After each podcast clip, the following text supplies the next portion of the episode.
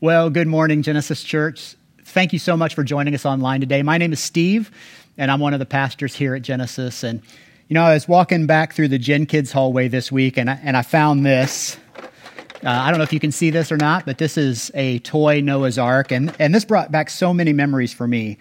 Uh, my kids are teenagers now, but when they were toddlers, uh, we had the Fisher Price Noah's Ark, and we loved it. We would play with it all the time.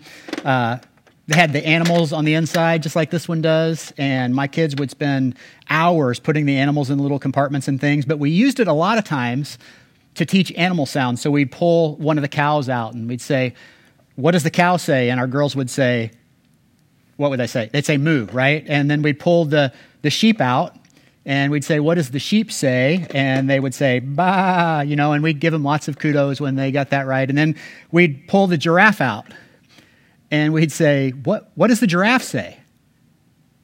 Right, nobody knows, right? And so uh, that was always a fun little game that we played, but uh, it brought back so many memories when I went back through this. And, and one of the things that I thought about this week as I prepared for this message is this Why do we make Noah's Ark a, t- a kid's story all the time?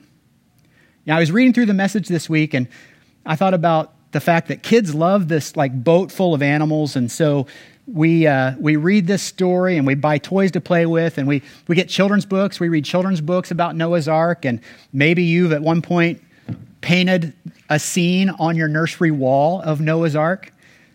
But the story of Noah is not a kid story at all.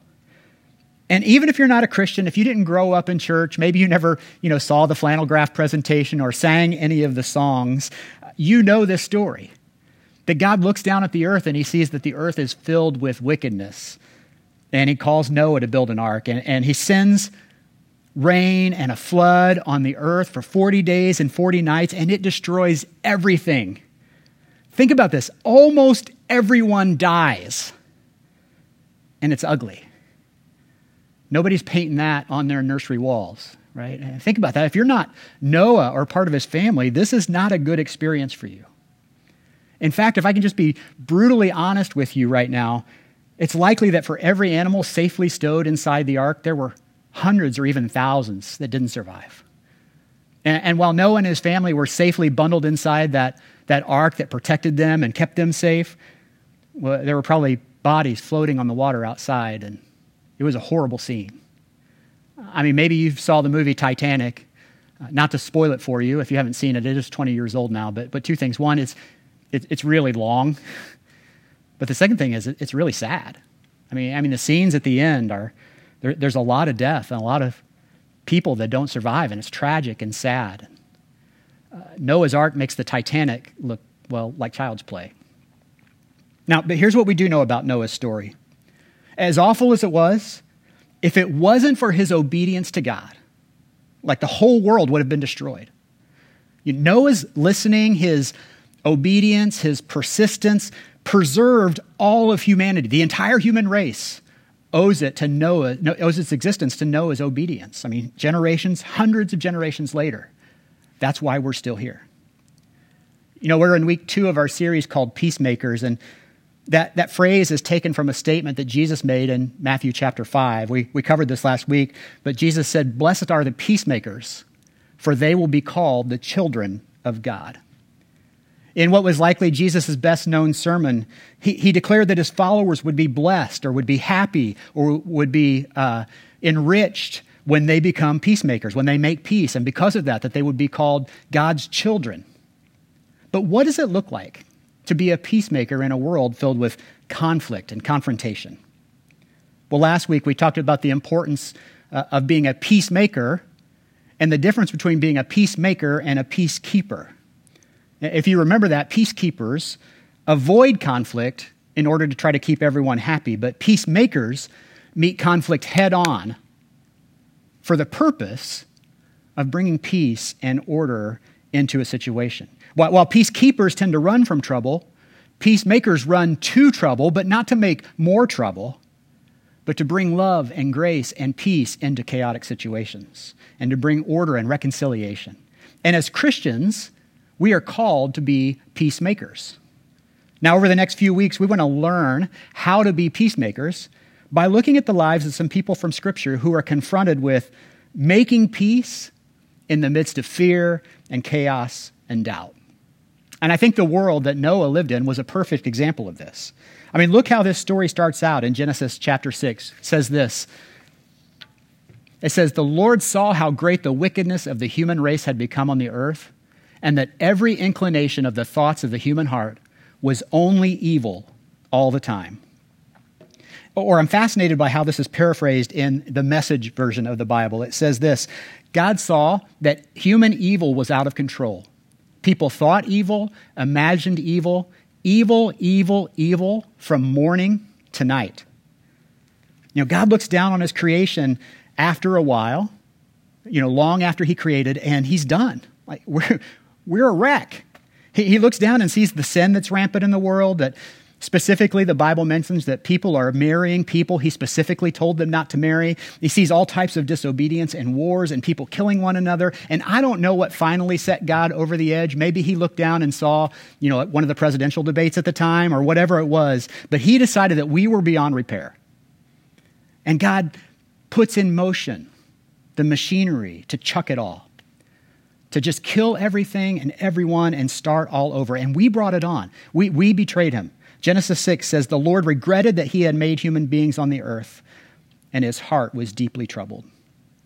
So the Lord said, I will wipe from the face of the earth the human race I have created, and with them the animals, the birds, and the creatures that move along the ground, for I regret that I have made them.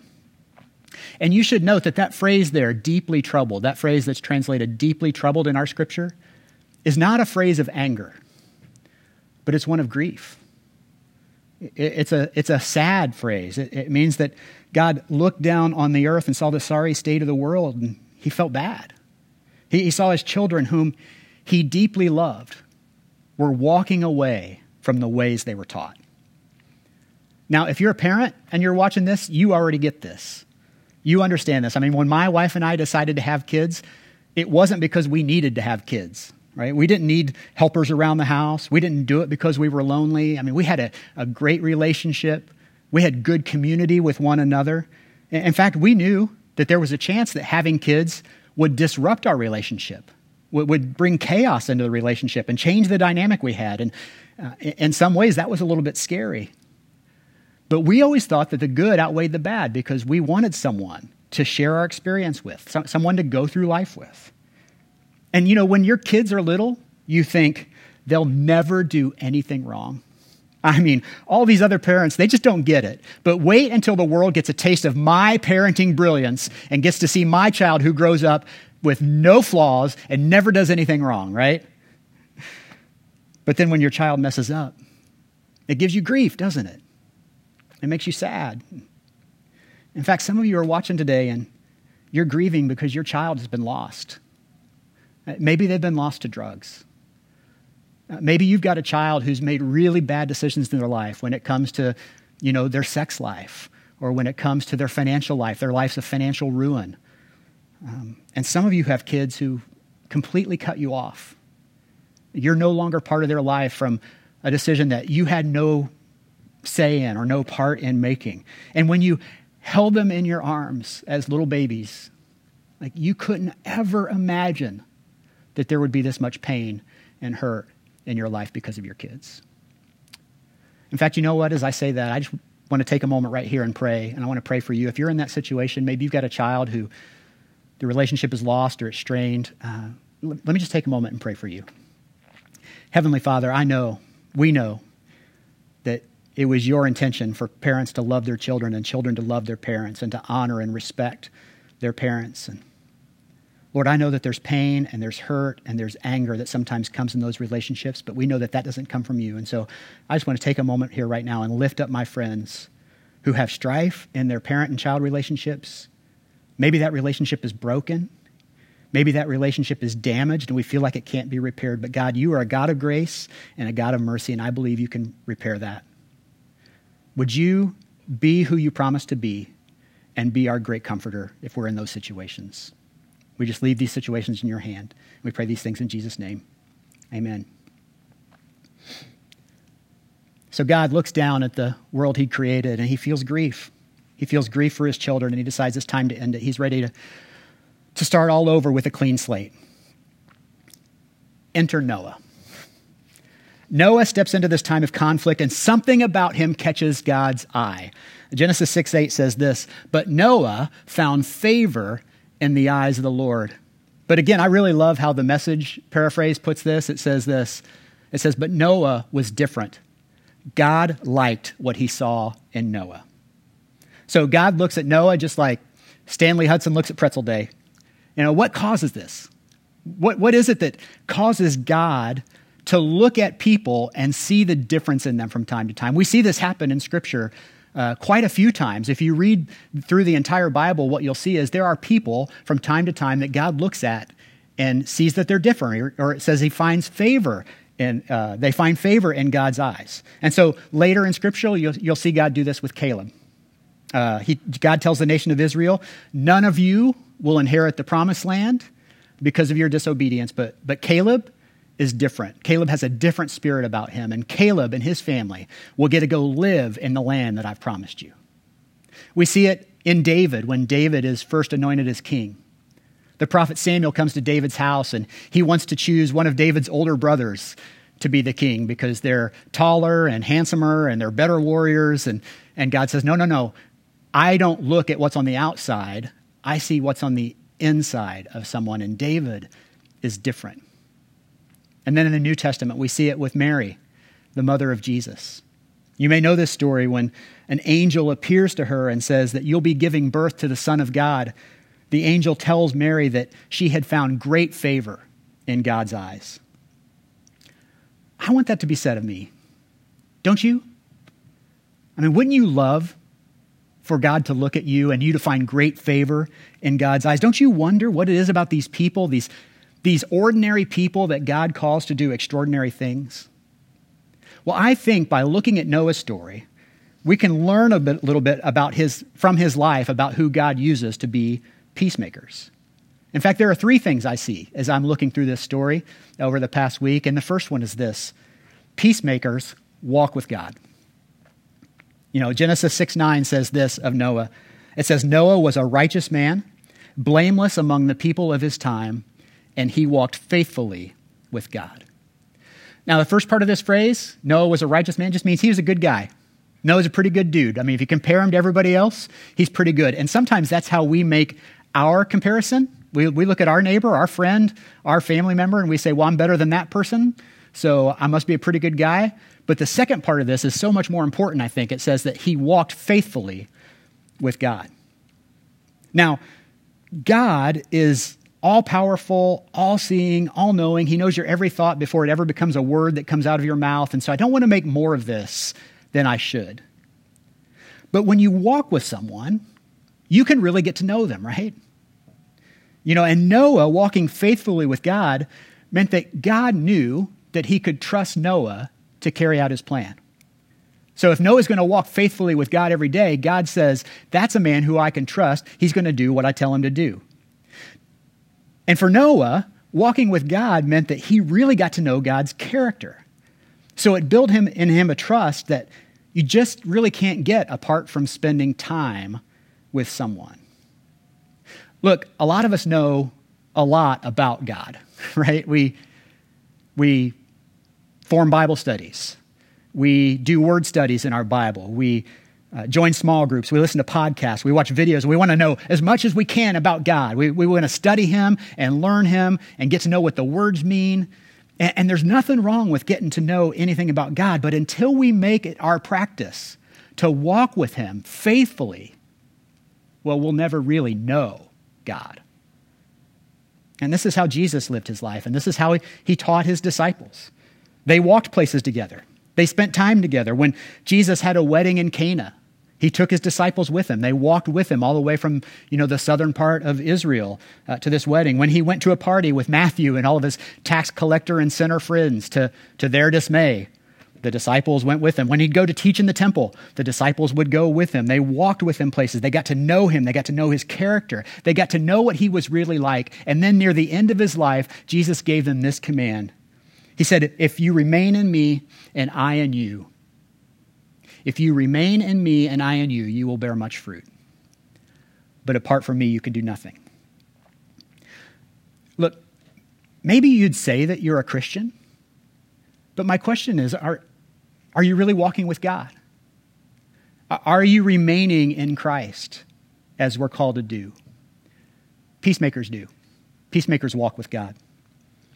The second thing we can learn from Noah is this peacemakers follow God's commands. You know, when I was a kid, we played this game called Simon Says. You've probably played this too. Most of us have. And it's a game that is real easy to play. We probably played it a lot in school because you didn't need a board, you didn't need any equipment, you didn't need anything except a teacher who had a few spare minutes to kill before the bell rang. And the way the game works is, uh, you know it, it's like this. Uh, the, the leader, Simon, will say, Simon says, touch your ear. And you have to touch your ear. You know, Simon says, touch your forehead. Simon says, touch your nose. Touch your chin. And if you touch your chin, you're out, right? Why? Because Simon didn't say. Or, or uh, I used to have a teacher that would do this. Simon says, touch your nose. Simon says, touch your cheek. And, oh, you got me. It's not my cheek, that's my chin. And so if you're going to win at Simon Says, there's two things you have to do. One, you have to be able to discern, right, the voice of Simon from what doesn't come from Simon. And two, you have to follow the command exactly. You know, for Noah, his life was like a big game of Simon Says, except it wasn't Simon that he was listening to and following, it was God. Look at what Genesis 6:22 says. It says Noah did everything just as God commanded him. Noah did everything just as God commanded him. In fact, we see this even as he's building the ark. God told him what kind of wood to use to build the ark. God told him how to make the rooms. God told him how to coat the ark and how long to make it and how wide to make it and how high to make it and how to build the roof and how many decks to have. And you got to think at some point during this whole process, Noah has to stop and think and go, you know what? I think it might be better this way. But he never did that. Scripture tells us Noah did everything just as God commanded him. And then God said, I'm going to make it rain. What? What is rain? See, all the evidence in Scripture points to the idea that it's possible it had never rained before this time. Uh, Genesis 2 tells us that God had not sent rain on the earth, but instead streams bubbled up from underground to water the surface of the earth. And Hebrews 11 reminds us that by faith, Noah, when warned about things not yet seen, right? That indicates that nobody had ever seen rain before. Noah, when warned about things not yet seen, in holy fear built an ark to save his family. By his faith, he condemned the world and became heir of the righteousness that is in keeping with the faith. And that reminds me, by the way, oh, yeah, in case you have ever thought that maybe this wasn't a true story, that it was just something that was made up later, or it was a uh, an allegory for God cleansing the entire earth. I, I, want you to know that there are several New Testament writers that refer to Noah as well, and Jesus himself uh, affirmed Noah's existence. So you can't believe Jesus is who he says he is without taking this story at face value. And so Noah did everything that the Lord commanded him. But there's a third thing that peacemakers do that I think we can take from Noah's story. If you look at 2 Peter 2, it says the Apostle Peter called Noah a preacher of righteousness. And so you have to believe that people uh, in the day, especially those who were caught in sin, were looking at Noah thinking, that guy's a bit much, right? Does he really have to be so loud? That surely the God of love was okay, for instance, with people marrying whoever they wanted to marry. And God couldn't have meant what he'd said because that was so out of step with the time and the culture. And, but we see here the third thing that peacemakers do that peacemakers preach righteousness. And not standing on the street corner with our megaphones warning people that the end is nigh. Not, that's not what I'm talking about. But we preach righteousness in a way that our lives, our words, our actions preach righteousness even when it doesn't make sense to the world around us. Remember, Noah's world was full of wickedness and rebellion and deceit and sin, and there were voices coming from all corners declaring that things were okay that God had already declared not okay. And Noah probably looked a little old fashioned or a lot old fashioned in continuing to follow God in a culture that was increasingly hostile to that. I mean, really, how different could it have been from where we are today? Still, Noah followed God's commands.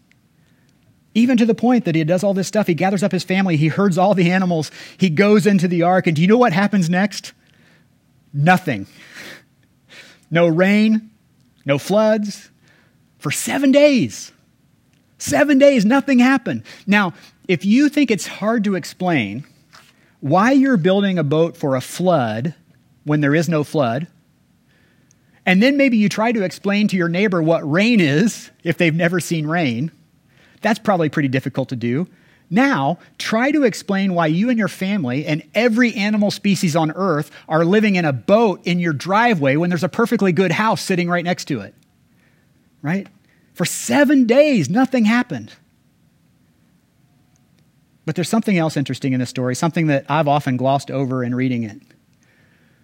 And it's this if we're not careful, we can make the ark uh, kind of a metaphor for our church or even a metaphor for our own family. We can, uh, we can mistakenly take away from this story, from Noah's story, that my job is to, to preach the truth and then protect my family from all of the outside influences that, that may be coming. We can, we can preach the truth and now I want to protect my church from God's wrath and all the people who are going to be caught up in that. Or we can think of the church as our ark and that I want to get my family on board, but I want to protect them from those people. You know those people, right? You know those radical libs who want to turn us into a communist country? Or those neo Nazi conservatives who are so out of touch with reality? Or those rainbow flag wavers, or those Confederate flag wavers, or those immigrants who can't come here and they can't even speak our language, or those gun owners, or those abortion doctors, or those protesters, or name any group on any side of any issue that you don't agree with. Now, let me be clear with you I'm not talking about people who have hurt you personally. And I'm not talking about Christians that refuse to acknowledge their own sin, but I'm talking about other people in God's family or out of God's family that because of their stance on an issue or because of their political affiliation, because of the name that they're going to write on a ballot, you couldn't stand to be on a boat with. If you have a face in mind right now, I want you to see something.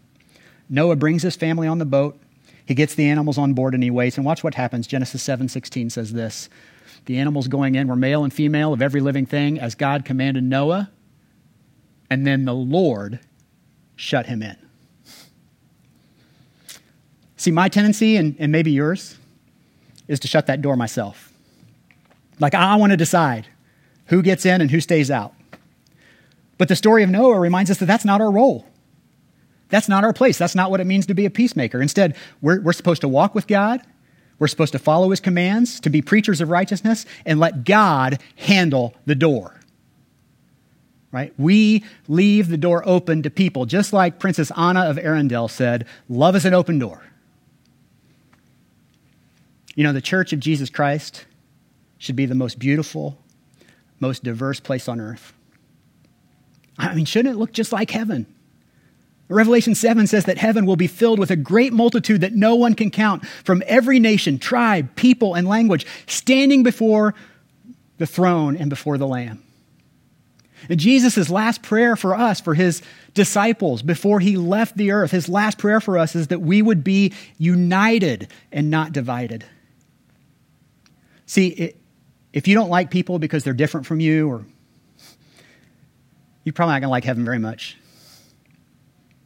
And one of the things that the Lord has been impressing in my life is not just the need to be accepting of people who are different from me, but to be pursuing people who are different from me.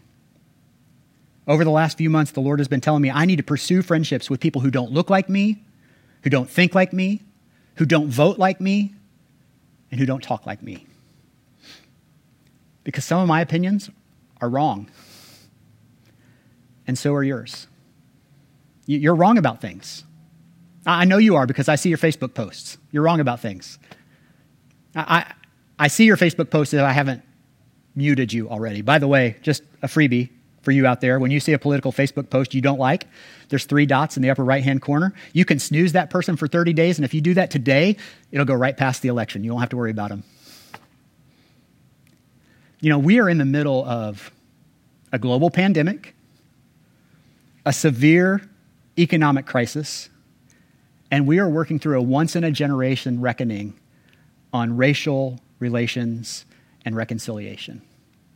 And right now, it seems like the only thing that can bring us together is hate for the people that we disagree with. But not you, not us, church. The church isn't supposed to hate. The church is supposed to be a place of love because you're not always right.